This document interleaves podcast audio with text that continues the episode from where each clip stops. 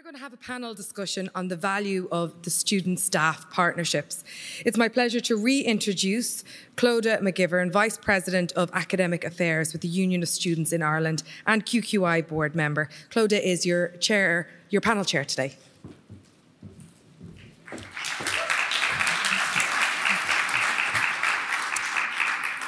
Hello, everyone. Um, so I'd like to introduce our panel. So we have Roisin Doherty, who's the Director of Learner Support in SOLAS. We have Dara Ryder, who's the CEO of AHEAD. And then we have Anna Jakovic, who is an FET learner and was also heavily involved in the ETB reviews and ETB sectoral report. So, um, based on Peter's fantastic presentation, um, I want to ask each and every one of you um, what do you think um, we are doing well in relation to um, student engagement based on what we've heard today? So, I'll start with Dara and come inwards then. Yeah. Yeah, um, I think there's lots of uh, really good work out there on student engagement happening uh, in Ireland. I think Ireland, it's definitely been a hot topic of conversation, right, for all of us over the last few years. I actually think that some of the best work that I've seen is actually in the classroom by educators working directly with students every day. Um, some of the work that we've seen on our Universal Design for Learning badge, uh, which was delivered with UCD, with the National Forum, and delivered with a whole range of educators right across the system. I suppose the UDL framework is a framework that promotes engagement with students and, and tries to offer them, um, I suppose, a meaningful say in the direction of their programs, the design of their programs, and also gives them meaningful choices every single day in, their, in the, the way that they learn and how they express their learning. And for me, that's really important work for equity and inclusion generally, uh, but it's also really important that, that, it prepares students to be partners in the, in the process of learning and in the wider uh, process of how our institutions and our bodies are actually organised and delivered.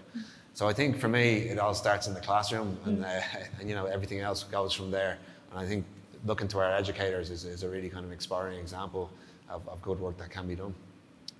Fantastic. So we'll go to Roisin next. Okay, thank you. Thank you very much. Yeah, when you're thinking about this topic, learner engagement, you know, and you're asked what's going well, I suppose given with COVID, given our own experiences of how COVID has affected learners, your mind, in my mind anyway, races to disengagement. And having three teenagers, you're well aware of the issues even in the school system and how that has changed people's lives. But the question today is what is going well?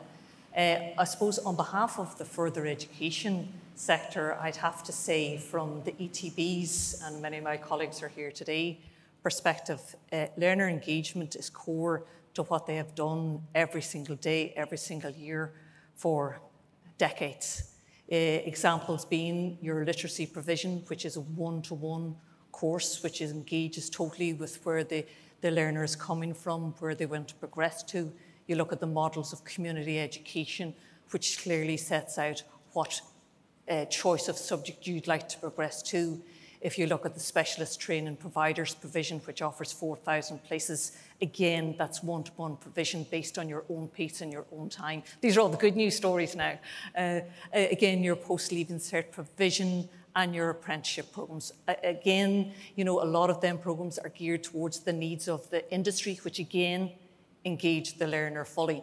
But the question really for me and for the organisation I work for is SOLAS is, is do we feel that learner engagement is, is, going well and, and what more can be done? And I know you're going to come to that question in a mm-hmm. minute, but I suppose what is going well is that learner engagement would be a core feature of the FET system and that's SOLAS's role really is to ensure that there's an effective system that meets the needs of our economy.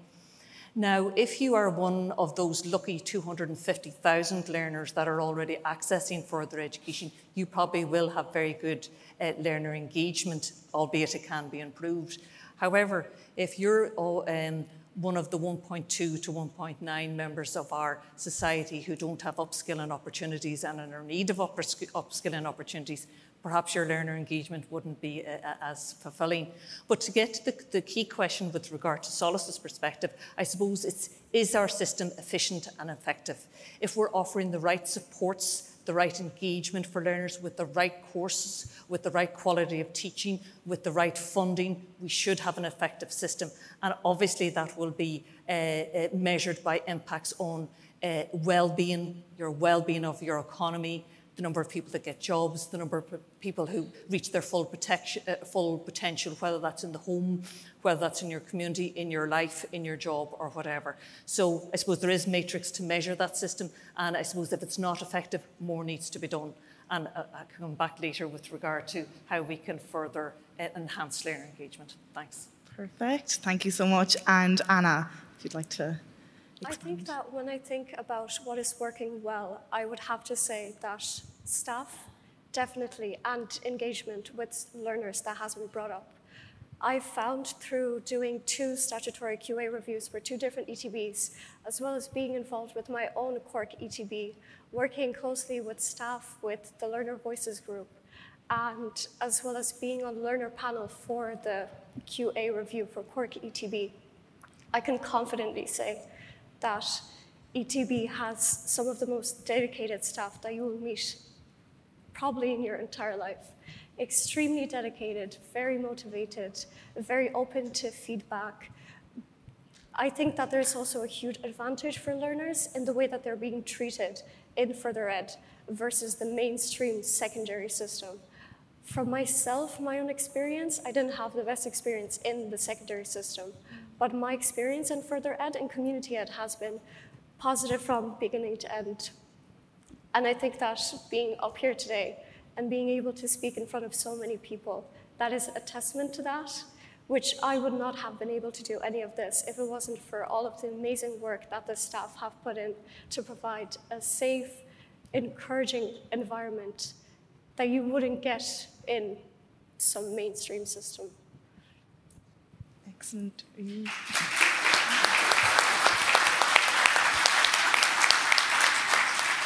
So, some excellent points raised there. Um, so, lastly, I'll finish off with this question. Um, after reflecting on today, um, what do you think is something that we can improve on in relation to student engagement and partnership? And I'll start with Anna this time and then work down the way. Yeah. Um, I think there could be more done in terms of formalizing the learner voice and bringing it to a bit of a higher point. There is a lot of informal feedback being gathered, and there is a lot of informal work that is being done, and it's excellent informal work. But there still could be a bit more work around creating the formal learner panels, former, formal learner groups that encourage the learner voice. And there could be a bit more work around taking that learner feedback on board and then bringing it further into the provision because that's extremely valuable and extremely important feedback. Because how are you supposed to know that your provision is going in the right direction and that you are doing the right thing if you're not listening to the learners. Brilliant, thank you. So we'll go to Roisin next. I have a whole, have a whole list of areas that uh, we would need to improve on. Uh, but if you suppose you look at it from a number of perspectives, you know, they would say, you know, the heliological approach to learning, um, the quality of teaching, the most important person in front of you is your instructor, your teacher, your practitioner, your facilitator. Uh, and I absolutely agree with that. However, I would add in an assumption in there that's provided that that teacher is fully supported in their system, that they have uh, an environment that supports their, their best practice. I suppose that they are fully involved in the system over long periods of time, that they're, I suppose, not just, uh, I suppose, available for short inputs, that they're, they're committed over a lifetime to, to teaching and their profession, and the qualifications of, of the teacher is, is key, I, I, would say, based on a, a, lot of research, because I suppose that's where you're having most impact, and people in this room are very familiar with that. But if you look at it from a systems perspective, if you don't have the funding to match that, if the funding's not allocated to that particular task, it's extremely difficult. Having been taught many years myself, if you don't have the time, if you're tied up on assessment uh, and you're not supported to ensure that you can engage in that calm approach of engaging your learner in the system, you know, it's extremely difficult. So I would say number one is funding. Number two is, is the quality of the teacher. Number three, I suppose, if we're really serious about learner engagement or learner support or learner services, uh, really, I suppose we have to look at the whole system. Is it the right course that suits that individual? And I suppose, really, you know, is the curriculum and the standards of the curriculum embedding learner uh, uh, engagement and to, to be involved in learner engagement, as a learner, will that form part of your assessment and integrate into your system? And also, you know, is learner engagement going to be a, a key aspect of the European frameworks, such as you know, the lifelong learning frameworks, the adult education frameworks, the entrepreneurial frameworks, the DigComp frameworks, which will then be integrated into our national standards. Will that form part of that, or will it be an add on? And myself and Dara have worked for many years looking at integrating supports for learners into the mainstream as opposed to continuously add on. And we have worked quite closely with regard to the universal design framework. And building that into the quality assurance system, I think, is going to be absolutely key. Also, as I said earlier, building it into the, the quality of the teaching, the teaching practice, building it into the, the system of, of, further education, that it's a core component and it's measured and it's impacted. But also, just wider than that as well, that learner engagement is built into the whole of government uh, approach to, I suppose, uh, realizing people's fulfillment and, and well-being. And that, you know, it's extremely difficult to engage if, you know, you're having difficulties uh, in your life. Uh, in under cost of living issues uh, outside of your, your learning. And I suppose that's where we have to take, as everybody here would know, a whole of person, a whole of life, and a whole of society approach to learner engagement because as we all know, it, it, people come in a whole package. You know, you just can't cut off and say, I, will be really engaged when I'm in the classroom or when I'm undertaking an upskilling module for a day. You have your whole life. And I do think that's where the well-being framework for Ireland will be critical because it'll look at our, our well-being as a society and our well-being as learners in a broader sense than just a, a narrow approach of when I'm in the classroom, when I'm doing this element of training yet my mind's racing because I can't afford to do X, Y, and Z. So I suppose building learner engagement into our whole approach across government. Thanks. Thank you very much for that. Um, so last but not least, we'll go to Dara. Thanks, Clodagh. Uh, yeah, no, I mean, I'm going to start in the classroom again, unsurprisingly, but I've got a few things that was jumping to mind. Pierre, thanks very much for your contribution. It was really really thought provoking. Um, but yeah, I suppose like going back again, I think it's really important that we, we focus on uh, pedagogy that really builds in student engagement and equity and inclusion right into the, the fabric of how we deliver our education systems. So things like our, our trauma-informed pedagogies, our uh, pedagogies looking at decolonising the curriculum, and UDL, which we'd obviously be very big on. And we're making big progress with uh, UDL.